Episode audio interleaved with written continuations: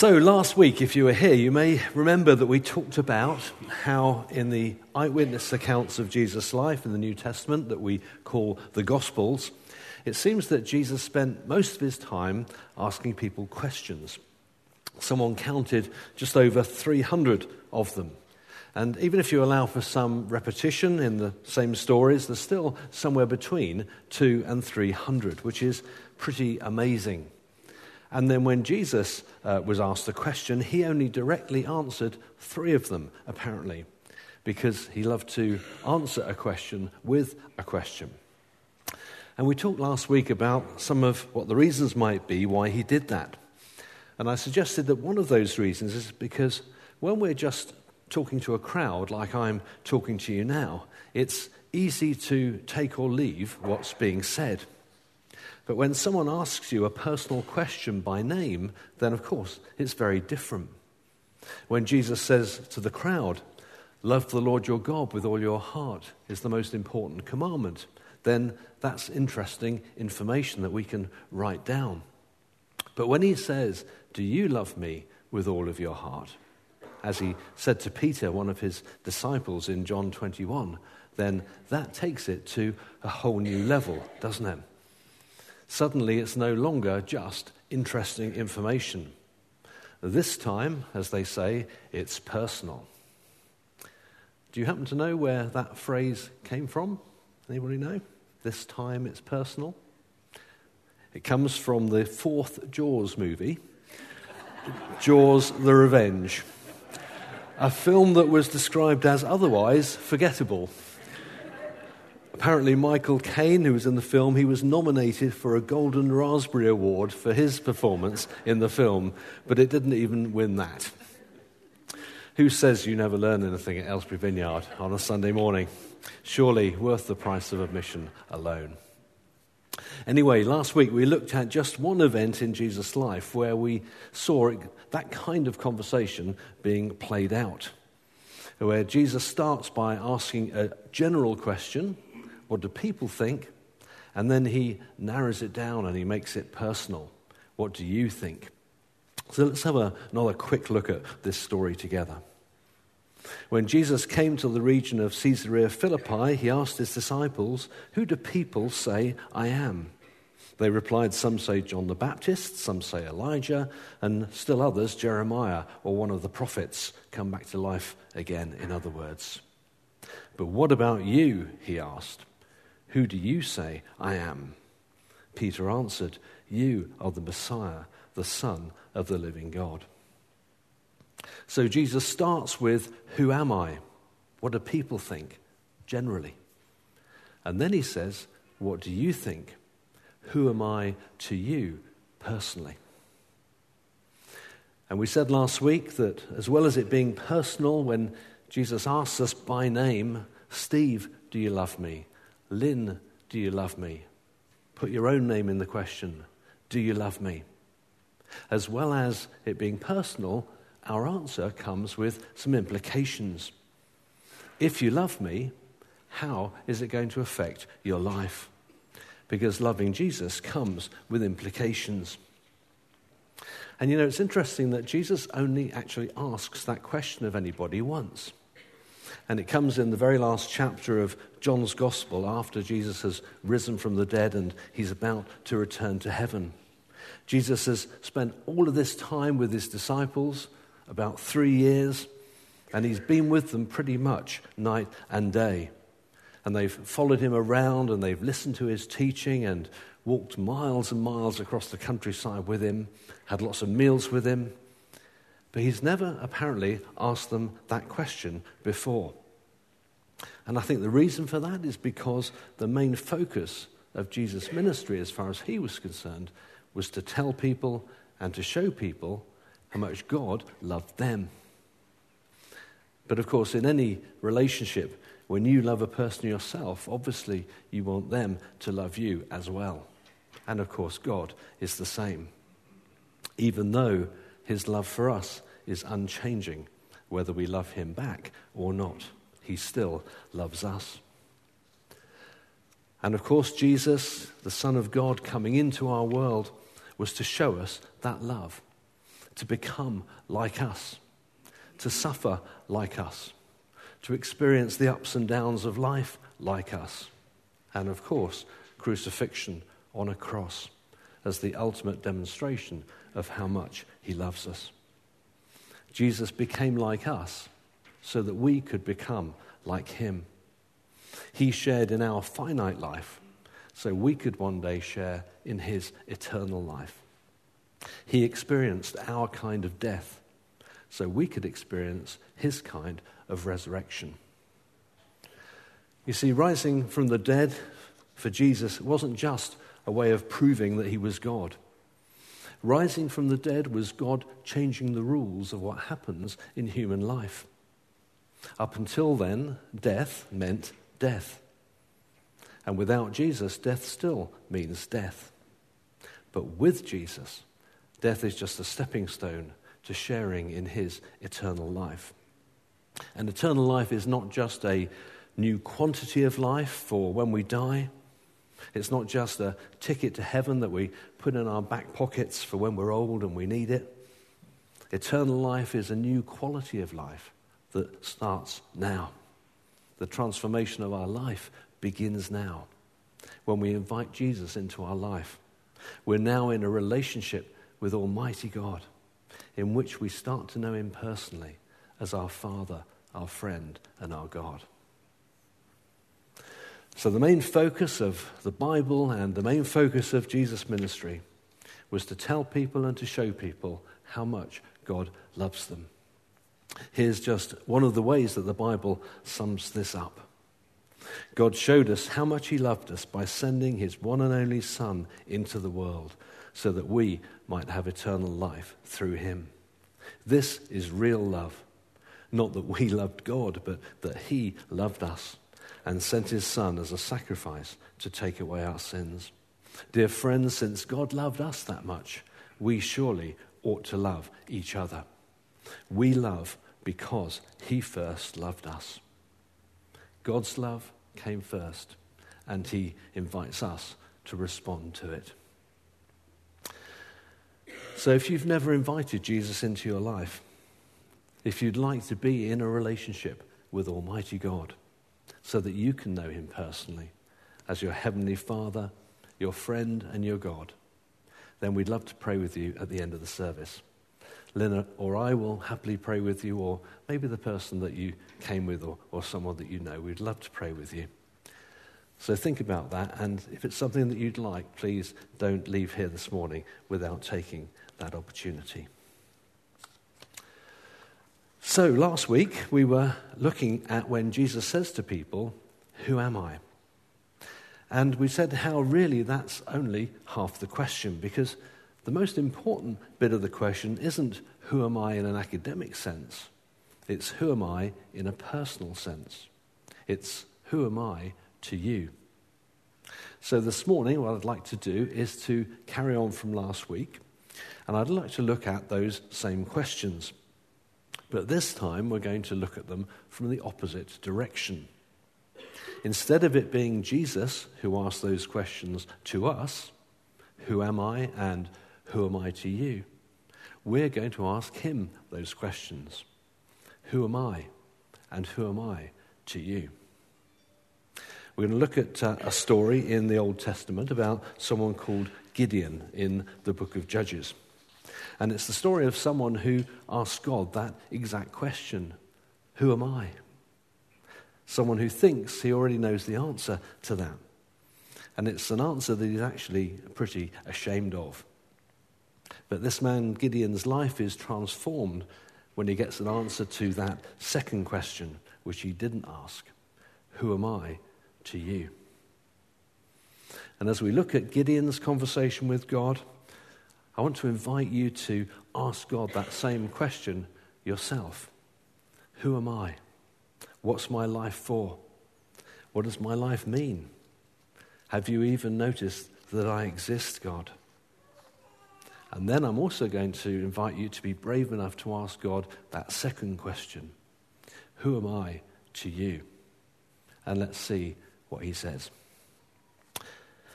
So, we're going to be reading from the book of Judges. Uh, let me just quickly put that in context for you. G- Genesis is the first book in the Bible, and then the next four books are Exodus, Leviticus, Numbers, and Deuteronomy. And they're all about how God delivered the people of Israel from captivity in Egypt and their journey through the wilderness. And if you've seen The Prince of Egypt, then you'll roughly know the story. The next book is called Joshua, who took over from Moses and led Israel into the promised land. And then Judges comes straight after that. So the Israelites are in the promised land, but now Joshua is dead and there's a bit of a leadership vacuum. And to be honest, things are in a bit of a mess. For seven years now, the Midianites have been invading Israel every harvest time and destroying the crops and stealing their livestock. So Israel has no food and they're starving. And then finally, after seven years of this happening, it says that the Israelites cried out to the Lord for help. So, who is God going to send? What kind of person is he going to ask to save the people? What kind of leader is he going to choose? Because that's what a judge was, not like our high court judges today. What kind of person is God going to call on?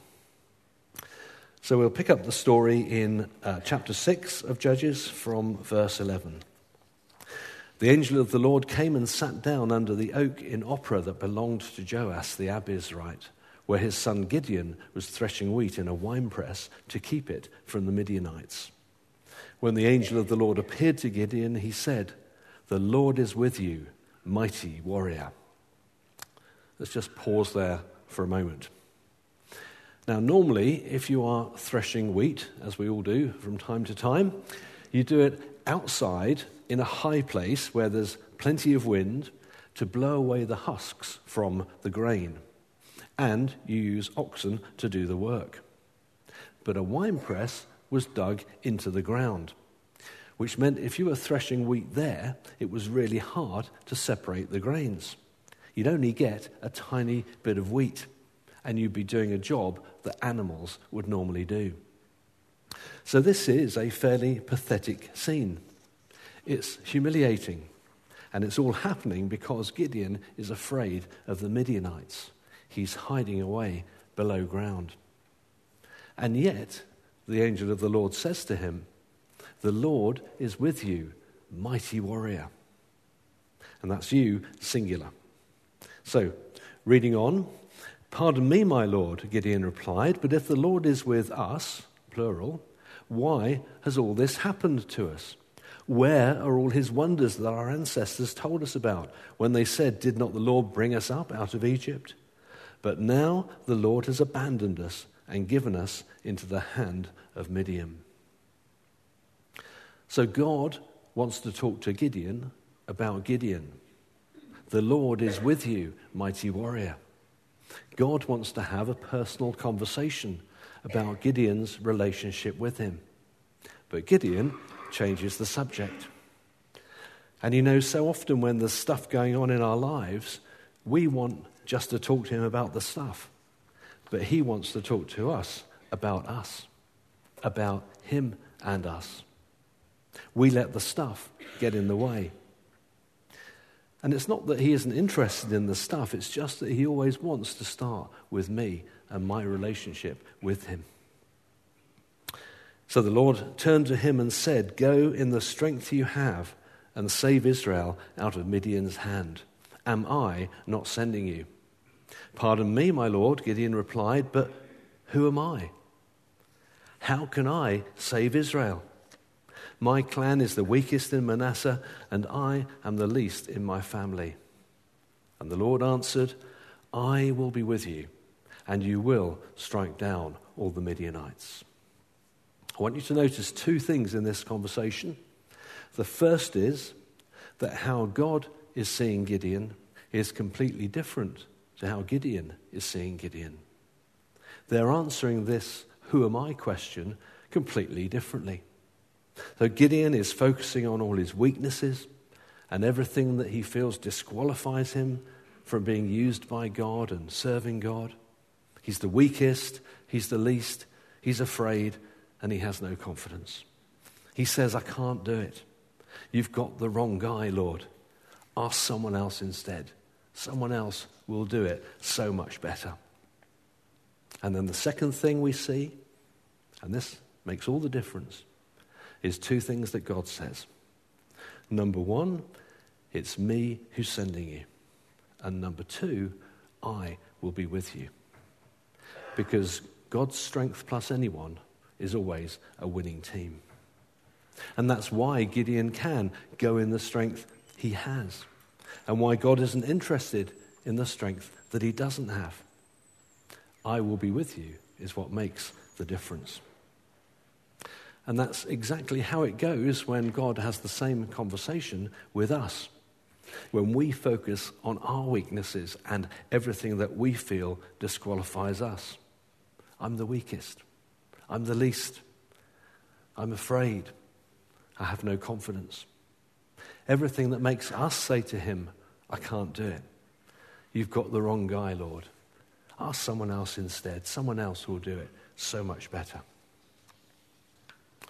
Now, let me just quickly clear up one thing that you may be thinking. God isn't just being super nice to Gideon to the point of telling porky pies just to make him feel better about himself. God really sees Gideon that way. He sees Gideon as someone who's got all the strength he needs, whatever Gideon thinks. So he really means it when he says, mighty warrior. And the word that's used here is the same Hebrew word that's used in the title, Mighty God. So he's saying, In my eyes, Gideon, you're a mighty warrior, like I'm a mighty God. So, given the fact, I think we can take it as read that God does not make mistakes, I wonder why he would choose someone like this man Gideon. And I think it probably boils down to this the things that we feel disqualify us are more often than not the things that qualify us in God's way of thinking. Because everything changes when that question moves on from us saying to God, Who am I? And we're thinking of all the negative things that we feel about ourselves, the things that cripple us from contributing in the kingdom and stop us hearing what God is saying to us and about us. Everything changes when we're brave enough to ask and we hear God answer that second question Who am I to you, Lord? Because as we saw with Gideon, who we are to God makes all the difference to who we are to ourselves. How God sees you makes all the difference to how you see yourself. If you listen to Him and if you believe Him when He says it. So I wonder whether, for some of us this morning, it's time to move on from that first question, from just saying, Who am I? and answering that question with all the things that we feel we're not, all the things that have been stopping us being the person we are and the person we could be and the person we should be in His kingdom. And maybe it's time for some of us to be asking God that second question Who am I to you, Lord? And to listen to His answer because that is the one that counts. So if you feel you're ready to ask that question, I want to finish this morning with telling you what I think he's going to say. Now, you may say, well, that's a bit arrogant, Steve, isn't it? Speaking for God. How on earth do you know? Well, it would be arrogant, of course, if we didn't have the Bible as God's words, word to us, if we didn't already know what that has to say. Because it's the Word of God, we can rely on everything that it says to us, about us, and how God sees us. We can rely on it being true then when it was written and true now. Because God, of course, doesn't change and God never contradicts himself. So everything that he would say to us now in speaking to our hearts and our minds is always consistent with what he says in the Bible. How good is that? How much easier does it make it for us to hear what God's saying? So let me quickly share with you a few things that God has to say about who you are to Him. Psalm 139 You created the deepest parts of my being. You put me together inside my mother's body. How you made me is amazing and wonderful. I praise you for that. What you have done is wonderful. I know that very well. So God made you the way that you are. He designed you. You were not a mistake. You are amazing and wonderful. His work in creating you is wonderful, just the way you are. So the way that you are doesn't come as a surprise to him, or a shock to him, or a disappointment to him. So here's the question Do you know that very well? Do you know that he thinks that you are wonderful and amazing? It's time to accept that. And it's time to stop disagreeing with the creator of the universe about who you are and how much you mean to him. And whatever has happened to you in life and whatever is happening, it says this in Romans 8 I am convinced that nothing can ever separate us from God's love. Neither death nor life, neither angels nor demons, neither our fears for today nor our worries about tomorrow, not even the powers of hell can separate us from God's love. No power in the sky above or in the earth below. Indeed, nothing in all creation will ever be able to separate us from the love of God that is revealed in Christ Jesus our Lord. Nothing in life, not even death, can separate us from God's love. Nothing we do, and nothing that any demonic power can do. Nothing in our past, and nothing in our future. Nothing in all creation. Look at the list, and I think that's pretty comprehensive. I think that is everything. Nothing can separate us from the love of God that's revealed in Christ Jesus our Lord. When we invite Jesus to be Lord of our life, not just someone else's Lord, not just the person sitting next to me's Lord, when I invite Jesus to be my Lord, he says, just like he said to Gideon, I will be with you. Which, as we've seen, makes all the difference. And of course, Jesus brings with him that amazing love for us from which nothing can ever separate us. Uh, three more very quickly Colossians 1. He has rescued us from the dominion of darkness and brought us into the kingdom of the Son he loves. If you feel like you've been living under a dark cloud, if you feel that darkness has been dominating your life, when you become a Christian, it's like moving house. So you don't live in that old neighborhood anymore. It's an invitation to move from the place where darkness rules to the place where Jesus rules. Philippians 4 I can do all things through Christ who strengthens me. I don't have to worry about the strength I have because Jesus plus me is always a winning team. So it's time to start seeing ourselves differently, to start seeing who I am through the lens of whose I am, to look at everything through the lens of someone who belongs to Jesus. And then finally, 2 Corinthians 6. I will be a father to you, and you will be my sons and daughters, says the Lord Almighty.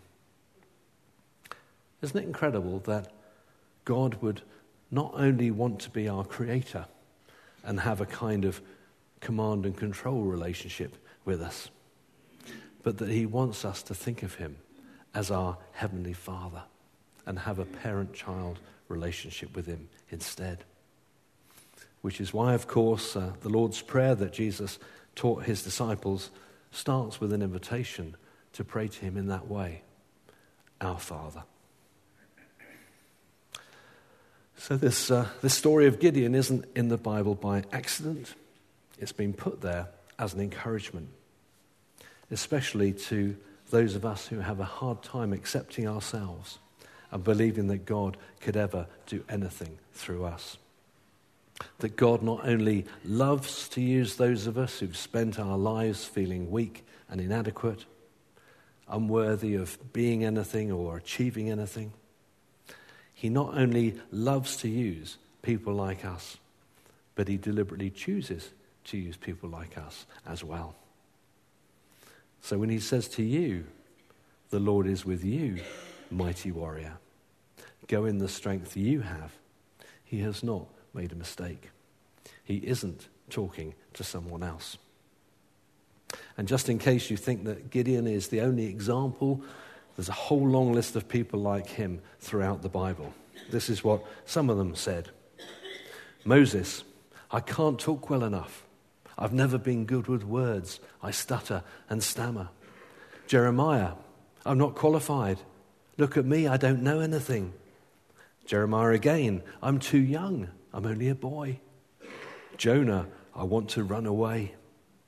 It says that he got up and went the other direction, as far away from God as he could get. Peter said, I can't do it. I'm not spiritual enough. I can't do what you're expecting me to. Elijah, I'm too scared. He ran for his life. And of course, Gideon, I'm just a nobody. They all said in their own way, God, you're making a mistake.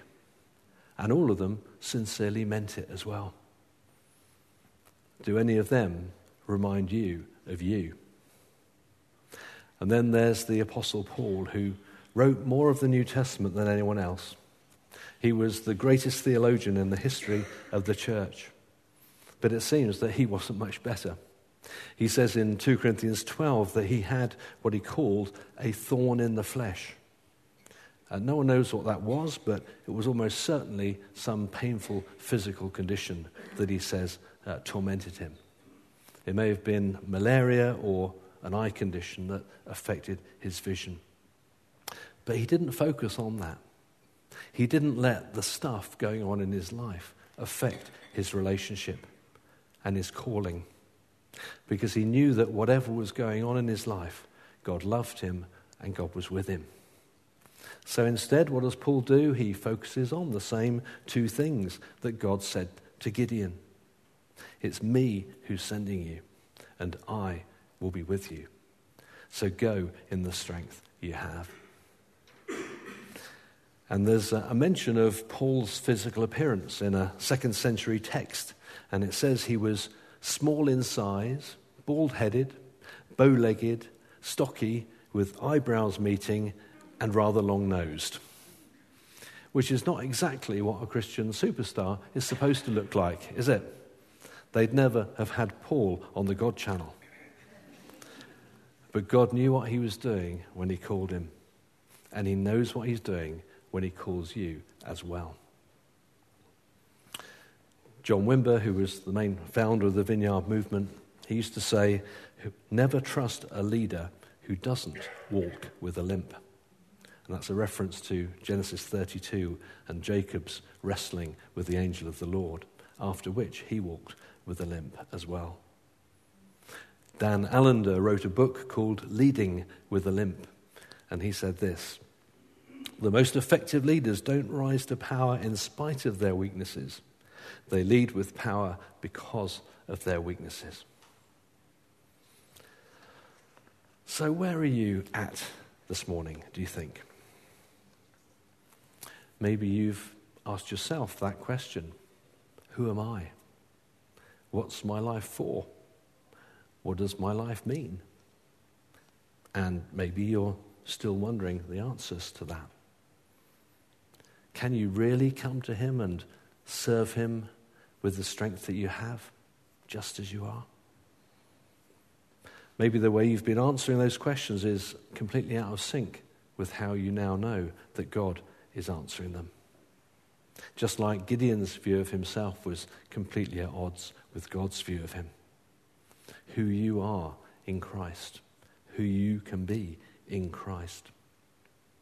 But really, the big question, the most important question, because everything else flows from that, is to be brave enough to ask the Lord, Who am I to you? Who am I to you? And maybe for the first time this morning, to believe in who you are to Him as well.